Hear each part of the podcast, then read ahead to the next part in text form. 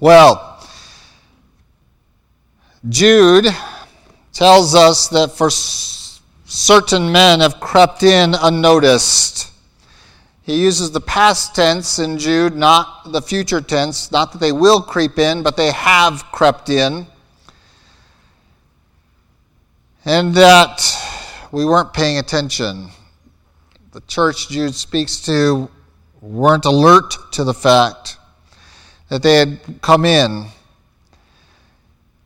And we want to talk about this, these creeps. and that's really what they are. They're those that will come in. They do not come in declaring who they are, they do not come in um, being contentious up front. They come in with smiles, they come in with a form of godliness that is superficial only and has not penetrated their heart. And so the idea of creeping in implies something, implies an evil intent. For they know who they are and their goal, their aspiration in creeping is to come in and to catch you unawares. And of course, we have all watched enough television programs of watching predators creep up on prey.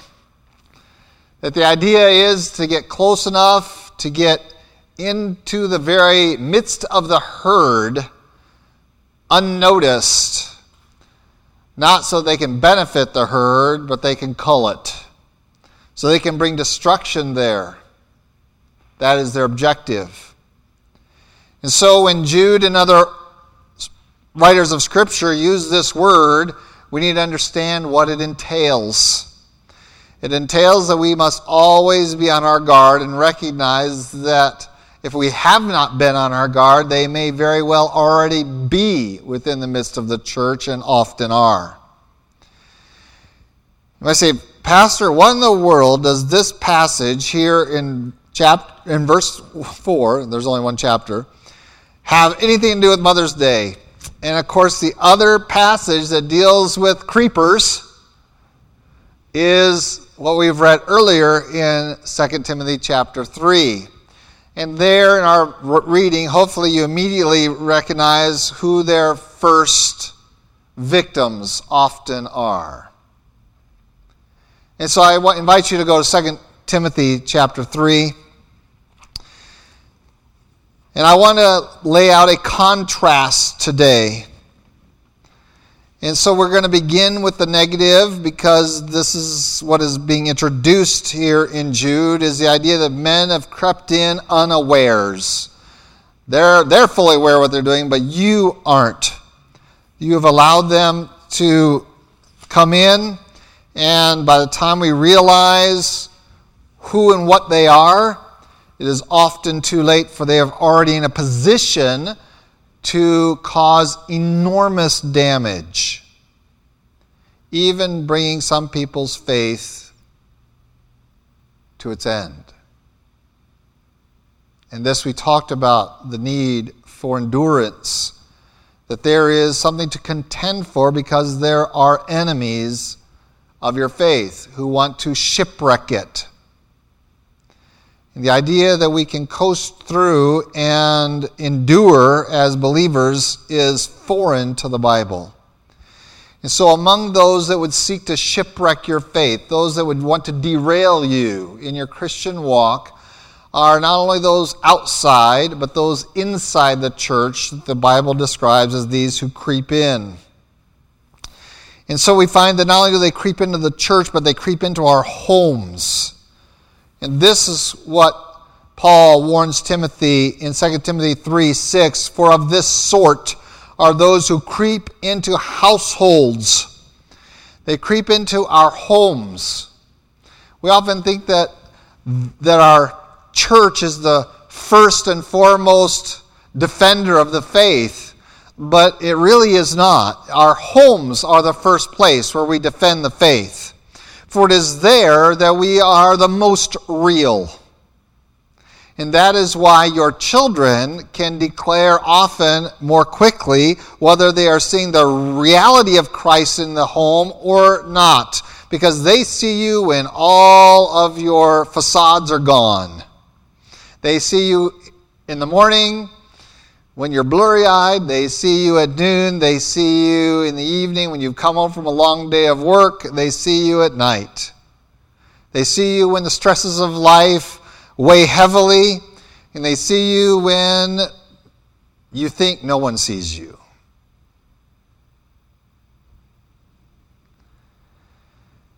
And so our homes are the places where we need to begin this defense of our faith, this earnest contending for the faith that Jude talked about in verse 3. And we find that this is where the war begins for truth. Because the fact is, no matter how biblical we do ministry, the ministry of the church is limited in your home's life. Even in my home's life, where I'm a minister, it is still limited. Even when we are here, every time the doors are open, and by the way, that's not just because I'm a minister, I grew up that way, and my parents weren't any of that. Um, but we, every time the doors were open, we were here. Sometimes we were sent to church. Some, mostly we went as a family, but they always made sure we were there. Even with that extensive contact with the church, it is minimal compared to the other influences in their life, beginning at home and then with their peers and in our day and age with their educational system and the media. Frankly, as far as quantity, the church cannot and does not compete. And so it comes to the home. And it is no mistake that these who are instruments of Satan, and let's call them that, they aren't just misguided, they are creeping in because they are predators on your faith. They are instruments of the evil one, and they come in and they know where to attack. And they attack within our homes. It says here they creep into households and make captives of gullible women loaded down with sins, led away by various lusts, always learning never able to come to the knowledge of the truth.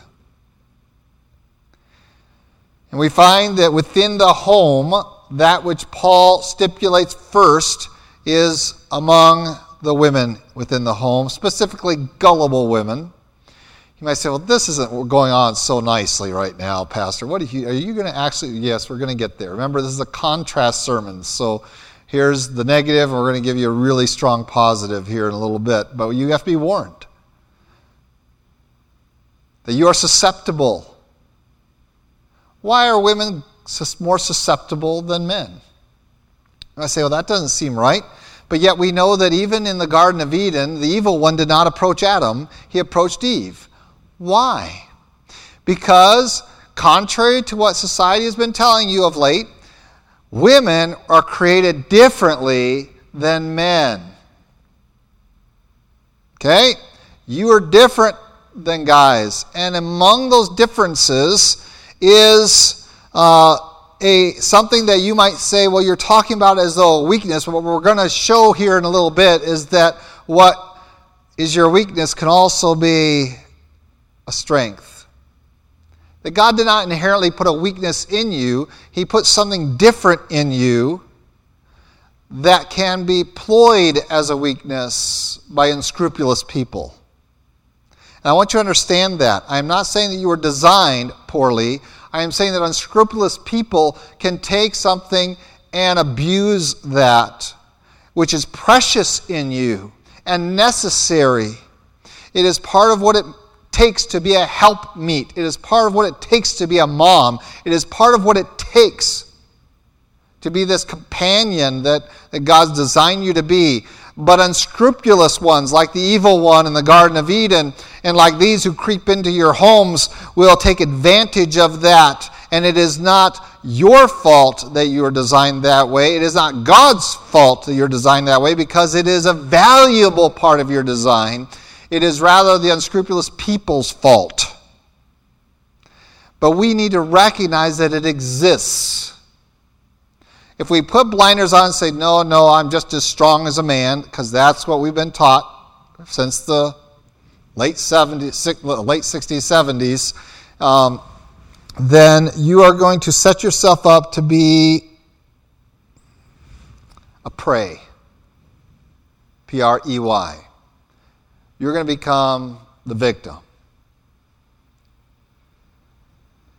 And so we need to be aware why do they start here?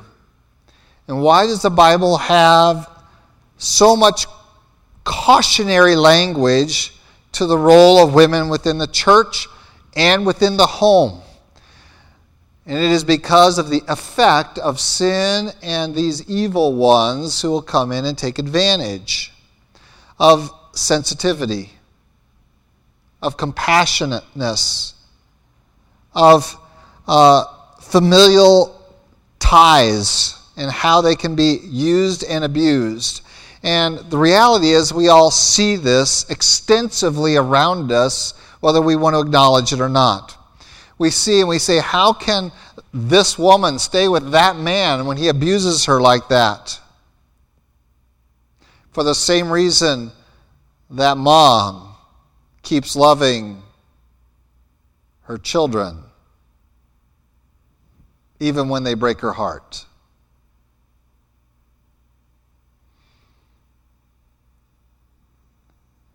And we do not want to transform women into men. That is not the solution. It is not anywhere near what we want to accomplish today. But we want to recognize that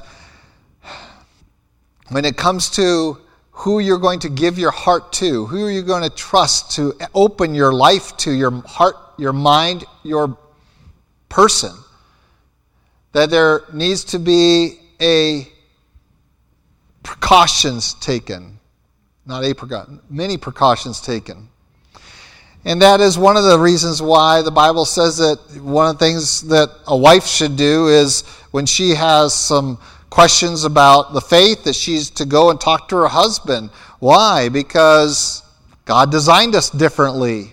And we have the capacity to disconnect on some levels, and that is for a reason. And we are designed that way to be not just insensitive, but to be able to do difficult things and disassociate it from other things in our life where, that require us to be tender and nonviolent. And God hasn't built women that way. They are very interconnected. And they cannot disassociate what's going on in this part of their life and what's going on in that part of their life.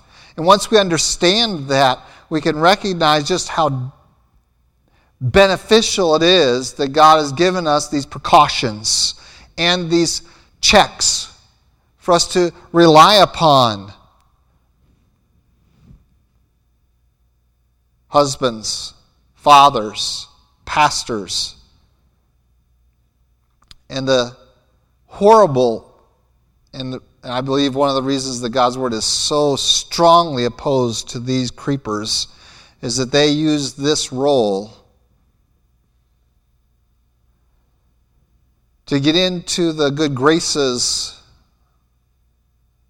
of mostly ladies and then abuse them.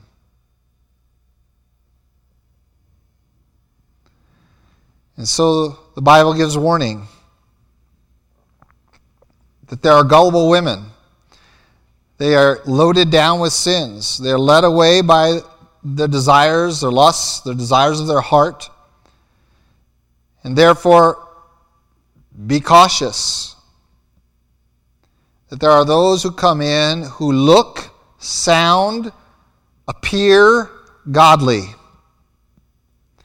And because we are so desirous to encounter godly people, we fall for it hook, line, and sinker because we so desperately want good friends, godly influences. And so, because they seem to be so rare, when someone comes in and professes godliness, we simply accept them. And once we open our hearts to that, oh, how difficult it is to then have to change our minds about them. And in fact, those very people are relying on the fact that you are going to be unwilling to do so.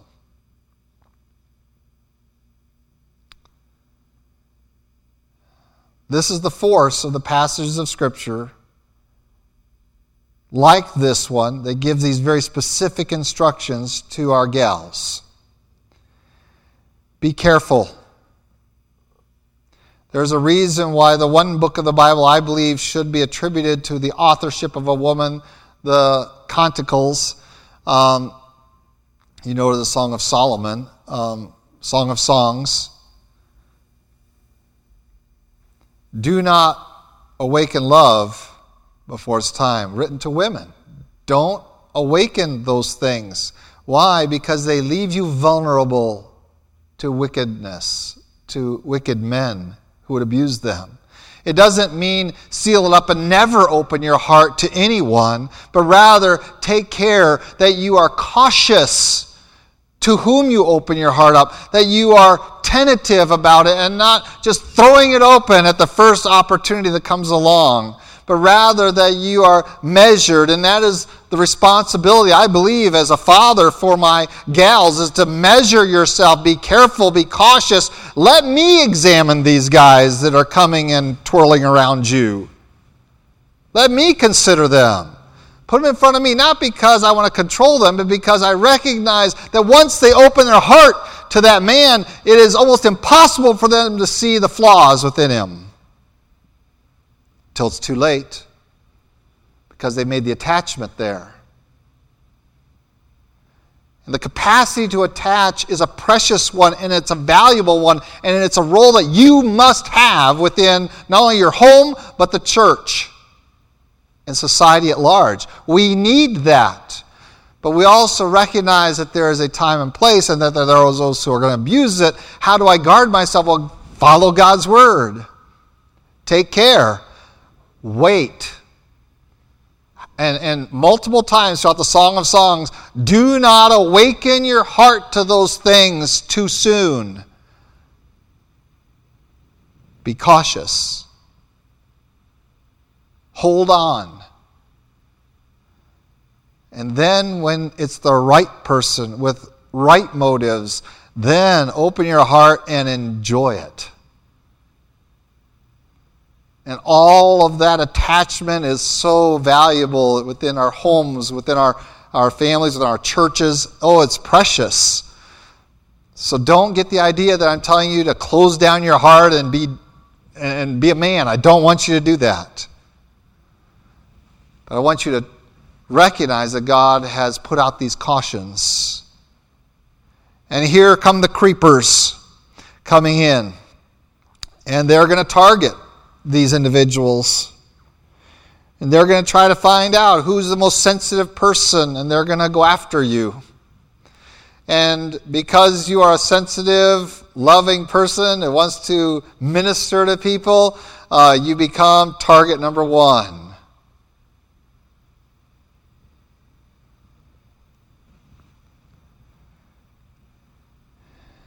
The Bible says that these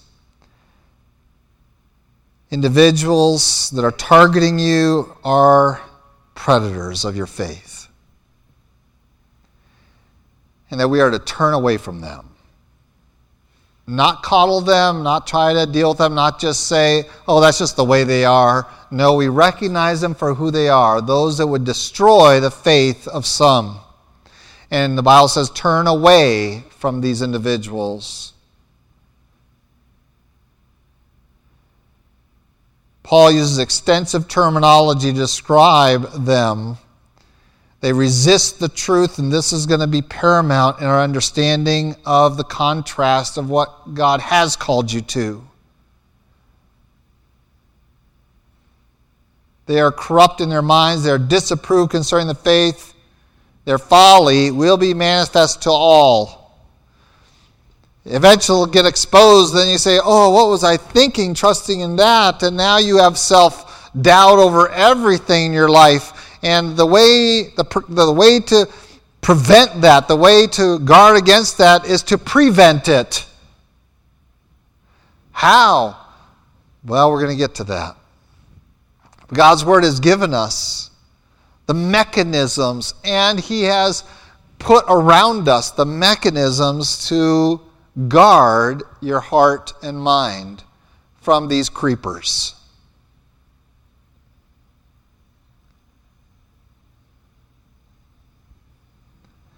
over the course of ministering now for several decades, I've seen him come in.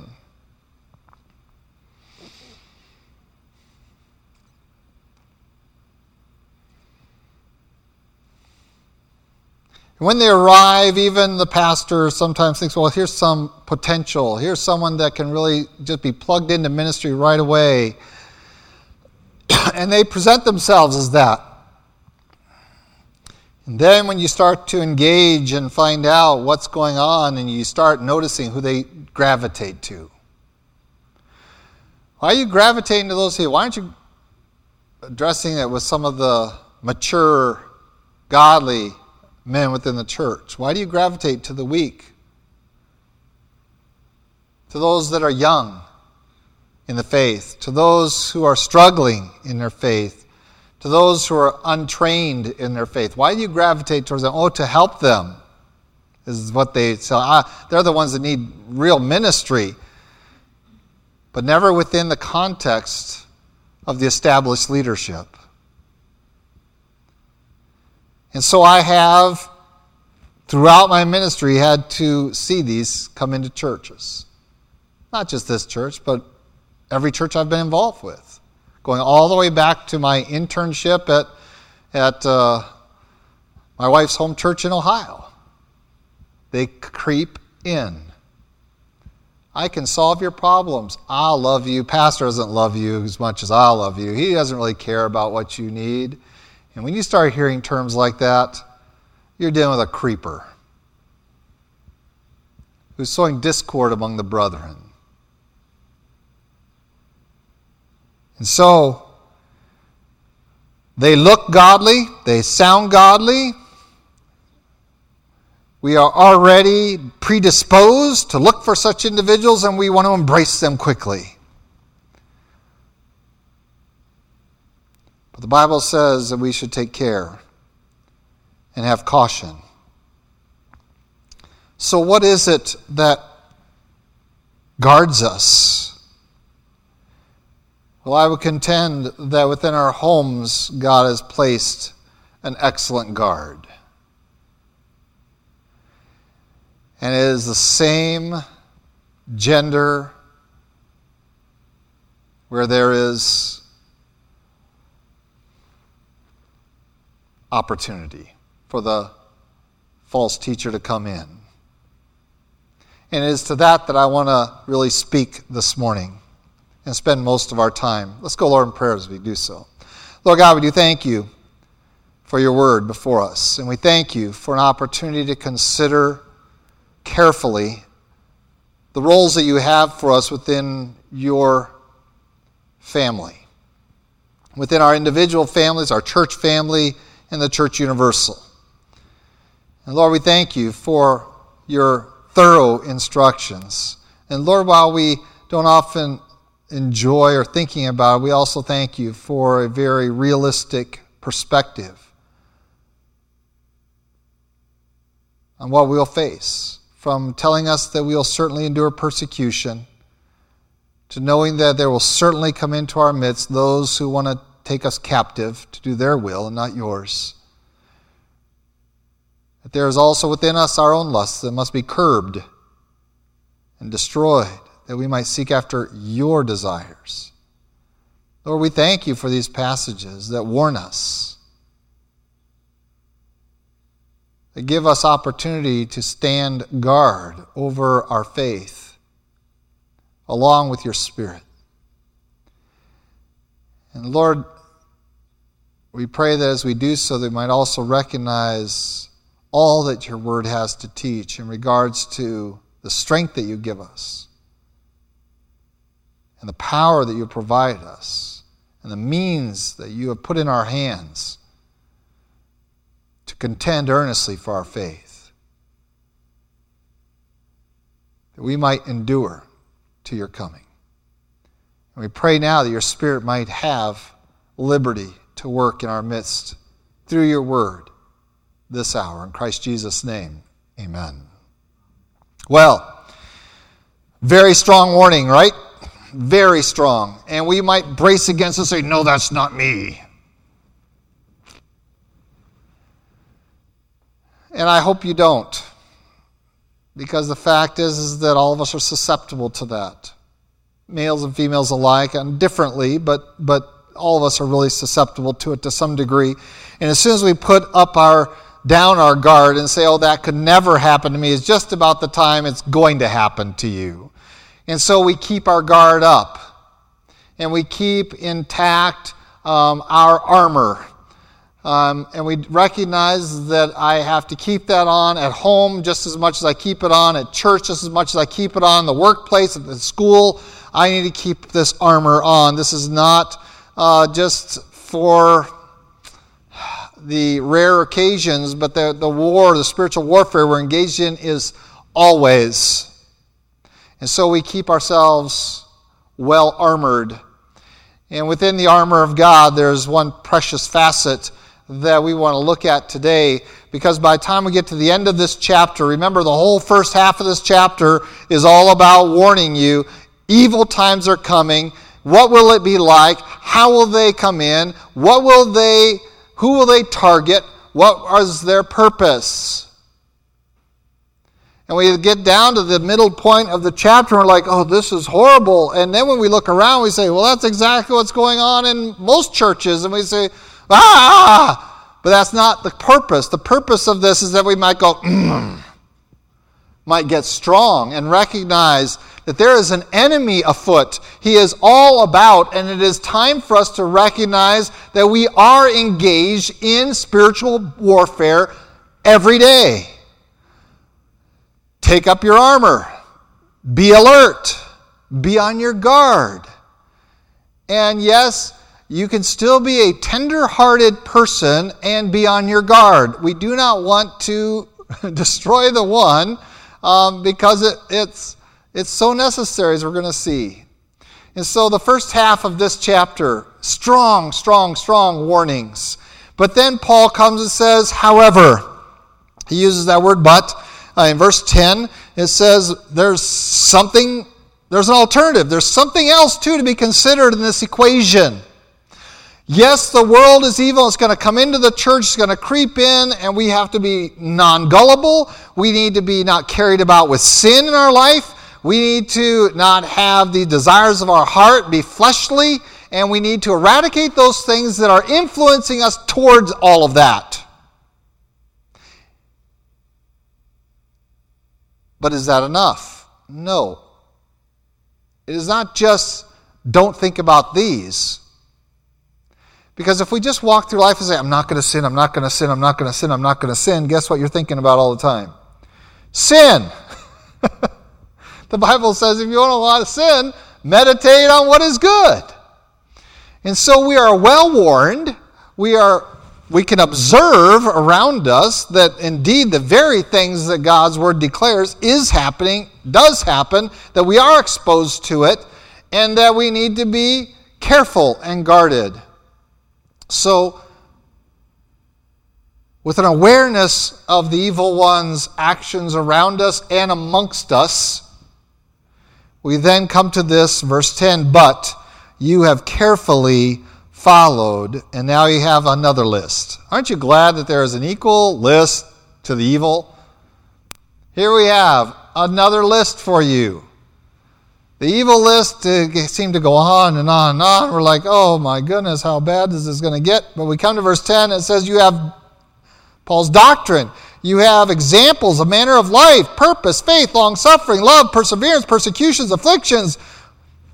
You've seen it exemplified that while there are creepers that we need to be alerted to, there are also the faithful men. And when we come to Hebrews 11 and we see that, there are ample examples there to follow. And we can see the testimony of their ministry over many years, and we recognize that we recognize that, well, they're not in it for themselves, they're not in it to bring destruction, they're not in it for their name's sake. They're not in it for their belly's sake. They're not in it for any of that. They're in it and they only want us to follow after God with all our heart, mind, soul, and strength. That's their desire, their heart. And so Paul says, You have carefully followed my, you have seen my life, you have been with me, you have ministered beside me, you know what drives me. I have no inclinations to destroy anyone, but I desire that all men would be saved. I would give up my own salvation if Israel would be saved as a nation. That's the attitude of Paul. I will pour myself out. When it's all done, I will give myself. When I've used up all my resources, I will give my very life that I might minister the gospel. You have around you examples, and I'm convinced that God will preserve that and provide those in your life. Will they be rare? Yes. Paul was a rare individual. Would you agree with that? Even in his time. He has no problem listing off all these others, but he has a really difficult time listing off who is faithful. When you come across that, when he talks, introduces these people to the church, and says, Timothy, my faithful brother, my faithful son, faithful servant, Epaphroditus. When he names these individuals and he says, These are faithful individuals, do you recognize that he's communicating to the church, Here, there are others besides me. God is providing you examples to follow follow these examples. And he goes on, he talks about evil men are going to grow worse and worse. And then, verse 14, there's another but. But you must continue in the things which you have learned and been assured of, knowing from whom you have learned them. There are always going to be those who are going to itch, they're going to scratch your itch.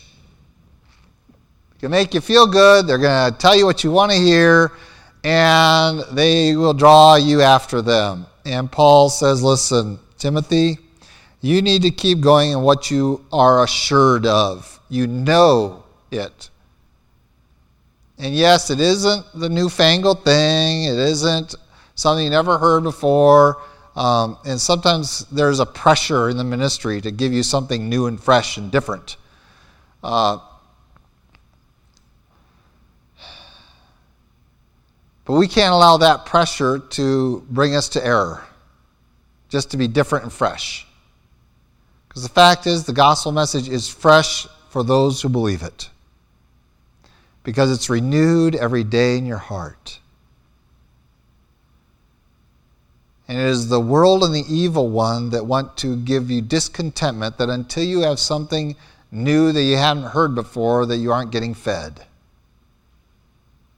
That's Satan's lie.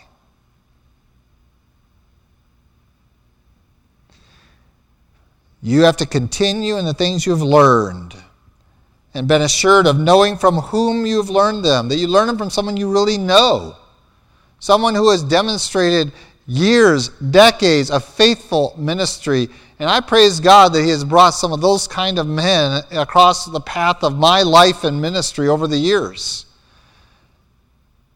And oh, they, when you first meet them, you think, oh, nothing impressive here. I remember when I first met Bud Johnson. I remember the first time I met my wife's former pastor, David Duncan. I remember these guys. I was like, oh, nothing, nothing overwhelms you about them. You don't sit there and say, wow. I didn't get a wow moment with any of them. Not a single one of them impresses you when you first meet them. But then you spend a little bit of time with them and you start to get to know them and you realize Wow. These are really humble men of God who love the church, love His Word, and love the Lord. But you meet them on the street, nothing impressive. You hear them speak, first sermon you hear from them, it's like, I'm trying to stay awake. So I try to emulate them, and it's working. Many of you fight hard to try to stay awake. And they have been my mentors. They have been those I've wanted to pattern my life after and my ministry after. And I'm convinced that God has these available for us. Continue in the things you have already learned. Remember the description of the false creepers? Always learning, but never coming to a knowledge of the truth. Always some newfangled thing um, oh, you got you got to get this, get this, and go. Oh, wow, I never heard that. I never thought about. That. Well, that's really not the measure of ministry. Am I being affirmed in the knowledge of the truth? The things I have learned and from whom I have learned them. And then, of course, we come to verse 15, in that from childhood you have known the Holy Scriptures, which are able to make you wise for salvation through faith which is in Christ Jesus. And now we're back home. Here's the contrast. Home was a place of susceptibility up there in the earlier verses. There was a, an opening that the evil one was willing to exploit. But we also find that in that very place and with that very same person of a woman in the home, that you have the place of defense of the faith.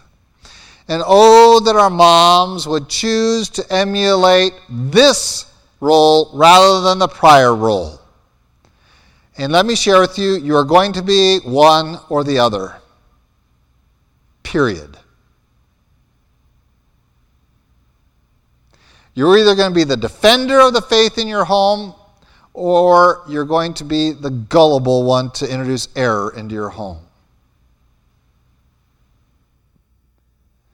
Well, how did this happen? You might say, well, how do you know it was mom's role there in verse 13? It just says, from childhood you've known the Holy Scriptures. How do you know it's mom and not dad that taught it? Well, because I read the first chapter of this book. Turn with me over to 2 Timothy chapter 1, verse 5 it says, When I call to remembrance the genuine faith that is in you, which dwelt first in your grandmother Lois and your mother Eunice, and I am persuaded is in you also. Where did that faith come from? That Paul is developing in Timothy, that evidence that there was something about Timothy that that Paul says, I want to take you under my wing and become your spiritual father. I'm going to develop you for ministry. Where did that faith come from that he keeps wanting to strengthen Timothy in and develop Timothy in? He said, I saw it in you as a potential, but I saw it first in your grandmother and in your mom. I looked into the home and I saw their steadfast faith. And that is that it was, and the description here, is the genuine faith, is literally without wax. Um, that is, that is sincere. It is, it is uh, the real Arctic, the real McCoy. They believed in the truth of the Holy Scriptures. They held to it with all their heart, mind, soul, and strength, and they were going to live it before their grandson and son, Timothy. From a childhood, he learned the scriptures. Now, we have a program in our church trying to help your children learn the scriptures by having it taught to them, having them read it, and having them memorize it. Do you know how effective that program is? That program is completely dependent in its effectiveness upon mom at home. Do you know why we had so few awards is because so many of the children in our program have no mom at home that wants their child to know the Holy Scriptures. And the only ones in their life that are trying to present them God's Word are the ones they encounter here for two hours a week. And not even 12 months out of the year. And we wonder why we can't make a lasting impact. We do make an impact, by the way. But the question is why is their young faith that they find here shipwrecked by the time they get into junior high? Because there's no mom at home to say, you need to learn the Holy Scriptures, because they will make you wise to salvation. And so we discover that that one that is a quote unquote weak spot, a point of entry for the evil one, it can also be the backbone of the defense of the faith among God's people. This is your role. But recognize it's not about your personality, it is not about the quality of your uh, will, of your strength of character. We are talking about a commitment to several things. Number one, a commitment to the scriptures. Timothy learned the Bible at home before Paul ever got a hold of him. You have learned, known, not just learned, you have known the Holy Scriptures. He did not just have a cursory knowledge that the Bible existed, but he knew the Scriptures. What Scriptures are we talking about here? Remember, the New Testament is in the course of being written. The Scriptures we're talking about here is Genesis, Exodus, Leviticus, Numbers, Deuteronomy, Joshua, Judges, Ruth, First and Second Samuel, First and 2nd Kings, First and Chronicles are probably all one two different books, but um, and right through the Old Testament, all through the law, all through the prophets, all through the Psalms. He knew the scriptures. He had been trained in them at home as a child. Now, Timothy, we know, first of all, was not circumcised when Paul met him, which means that his father was a Gentile which means that he didn't go to the synagogue and learn like other Jewish boys. He couldn't have done that without being circumcised. And so the only place he learned the scriptures was at home. And the people he learned it from wasn't dad, but grandma and mom taught him to know the scriptures. Not just a handful of religious precepts or ideas, but to really know God's Word. And, gals, you want to guard our church from creepers, you want to guard your home from creepers, you need to be capable of teaching God's Word, which requires something of you, doesn't it? Requires you to know the Scriptures. To be reading them, meditating on them, memorizing, studying them. It is profitable, the scriptures, for doctrine, for reproof, for correction, for instruction in righteousness, the exact opposite things that we find of gullible women in those same homes. They're always looking for the newest thing instead of studying the only firm thing the Bible, the immovable thing. Do we know the scriptures? And this is going to be critical in Jude that we know the scriptures. How do we identify these that creep in that look godly from the outside, but inside they're evil in their intent and purpose, they're corrupt and disapproved concerning the truth. They do not hold to the truth. How can you tell if someone doesn't hold to the truth? Well, you have to know the truth. And if you don't know the truth well enough to tell a counterfeit from the real thing, then now you've just been instructed in your primary role in your home. You need to know the truth to communicate to your children. That is your role.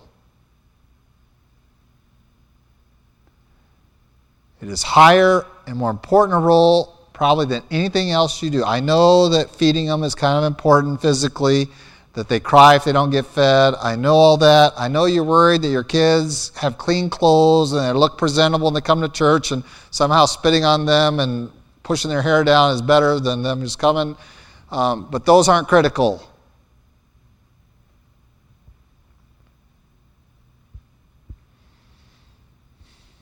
Necessary, not critical. The critical role you have within your home is to make sure your children know the Holy Scriptures, which requires you to know them. That you can hear what's coming in, whether it be from their friends, whether it be from their teachers, whether it be from their neighbors, whether it be from their TVs or their computer screens, and you can say, That is not the truth. Because I know what the truth is, because I have it here and I have learned it myself, and I want you to know that this is the truth. This is what everything gets measured against. And I want to help you do that so that when you are ready to enter into ministry as adulthood, some old duffer like me can come along and say, You knew this as a child. You learned this when you were just a little tyke. Stop trying to learn something new, but learn something, the truth, well and better. Be more sure of it. And so we begin with the scriptures, that we know them, that we teach it. This is your role within your home. Do you have help in that? Absolutely. I am not saying that the husband has no role because guess what? On Father's Day, guess what his primary role is going to be? Yeah, it's the same. You both have the same primary role to make sure your children see and know the scriptures. Your job is to teach them one facet of it. The father's job is to teach them a different facet of it because God is both loving and holy.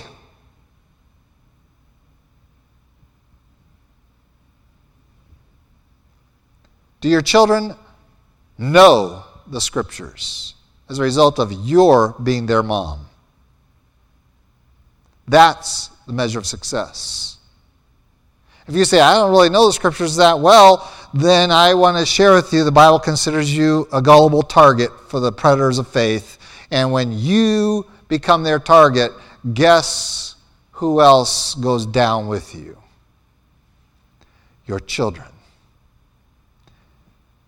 Have you ever noticed that when the predator sneaks into the herd, they go after not the young ladies. They go after the mommies and their babies. And they chase the mommy, but who they're really after is the baby. Because they can take down babies pretty easy in the wild. Dads are a whole different story. Those males, don't mess with the bulls, right? You go after the weak, the vulnerable. Moms, your children are vulnerable. And if you also are vulnerable because you are ignorant of the Bible, you have set your home up to be the place where the evil one will play and hunt. And he will take captive their minds, their hearts, and eventually, sooner often than later, their bodies and their very souls.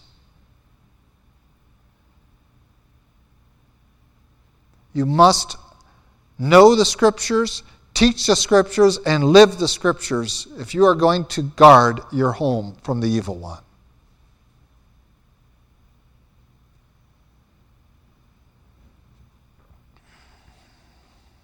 Secondly, not only do you need to know and teach the scriptures, you need to be sincere in your faith.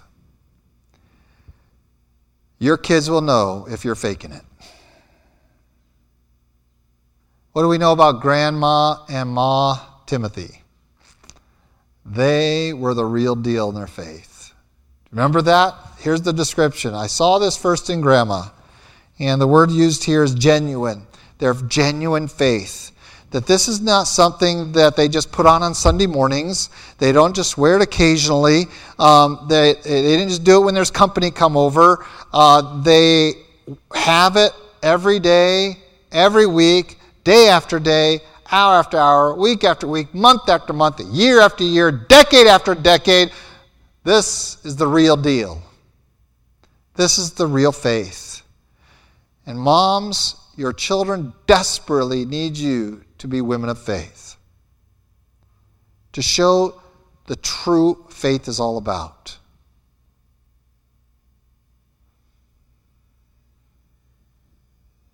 Not what the world says religion is, but what really means to be a person of faith. They are watching how you relate to their dad. And yes, being a woman of faith is submitting to your husband. Perhaps one of the most powerful testimonies of genuine faith is when a woman recognizes this is my role under God, under my husband in the home. And when your children see it, they will grasp a knowledge about your faith because they won't see it in other homes. They'll say, wow, this is for real. She's going to submit to her husband, even if he's wrong. Even if he doesn't walk and obey the truth. She, without a word, is going to win her husband by submitting to him. How else can you show genuine faith? That is the most powerful evidence is that you are really living it in your home. And whenever you lift up your will against your husband's, you are declaring something to your children. And that is that rebellion can be part of the Christian life. And I want you to understand the rebellion cannot ever be part of the Christian life in any form and be accepted. We don't accept it from our children. It should not be acceptable in our marriages. It should be completely unacceptable in our church. We do not rebel against authorities in our life because we have surrendered to the one who has established every authority. God Almighty. And when your children see your faith in action, that you are willing to surrender and submit to your husband under, in, in the Lord,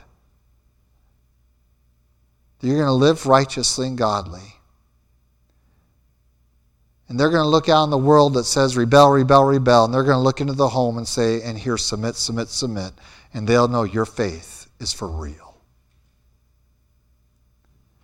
You're going to have to have genuine faith at home. And it will impact their lives because you're going to be calling them to learn the Holy Scriptures. And the first requirement of relationship with God is guess what? Submit. You're going to have to surrender to the truth. You're going to have to acknowledge its authority. You're going to have to get on your knees before God and repent of your sin. And when there's rebellion as the foundation of your home life, that won't happen. Not among your children. Why do our children rebel against parents? Well, if their first example in their life is mom rebelling against dad, then we should anticipate that they're going to rebel against parents. There's already rebellion in their hearts. They don't really need any help. They don't need any examples for that. It's already there. Why make it excusable by having it in your life. And so I believe that when Paul is talking about the genuine faith of grandma and mom, he is talking about a faith that is evidence, that is visible, that is obvious. And the fact that no dad is mentioned here isn't relevant. Don't give me this, you don't know who I'm married to. Not a relevant aspect to whether your faith is genuine or not. You've got to know the scriptures, you've got to live it. You have to be the real deal in a home. If you're going to guard your children in your house from the evil one, and by doing so, guard our church from the creepers. They're going to start in your house, and they're going to come into the church. And their intent is to do damage for their own interests. Well, my time is up. My message isn't over, but my time is up. We might have to revisit this tonight. I was going to say next week, but I won't be here for a couple weeks.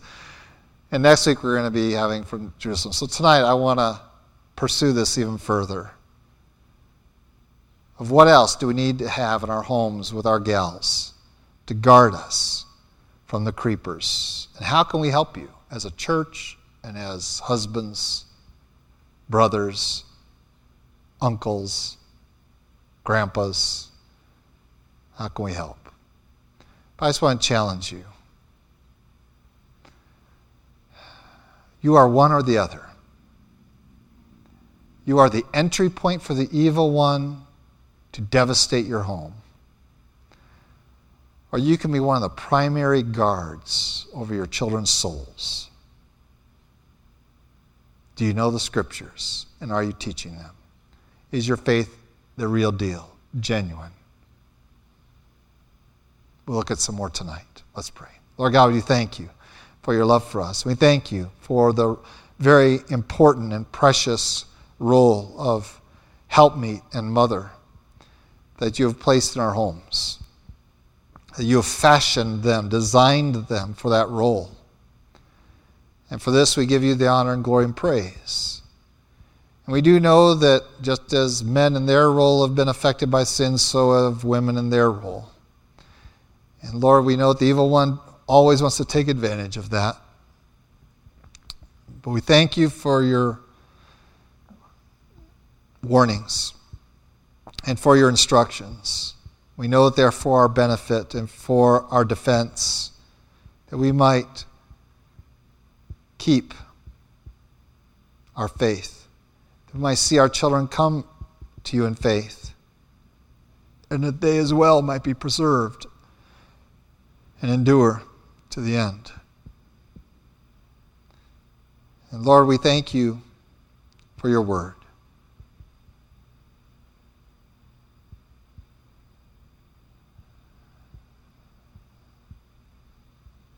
And Lord, help it be a higher and higher priority of our time, of our attention, of our thoughts, and of our living. I pray your Spirit might work in us and in our homes to your honor, praise, and glory, and until your coming. In Christ Jesus' name, amen.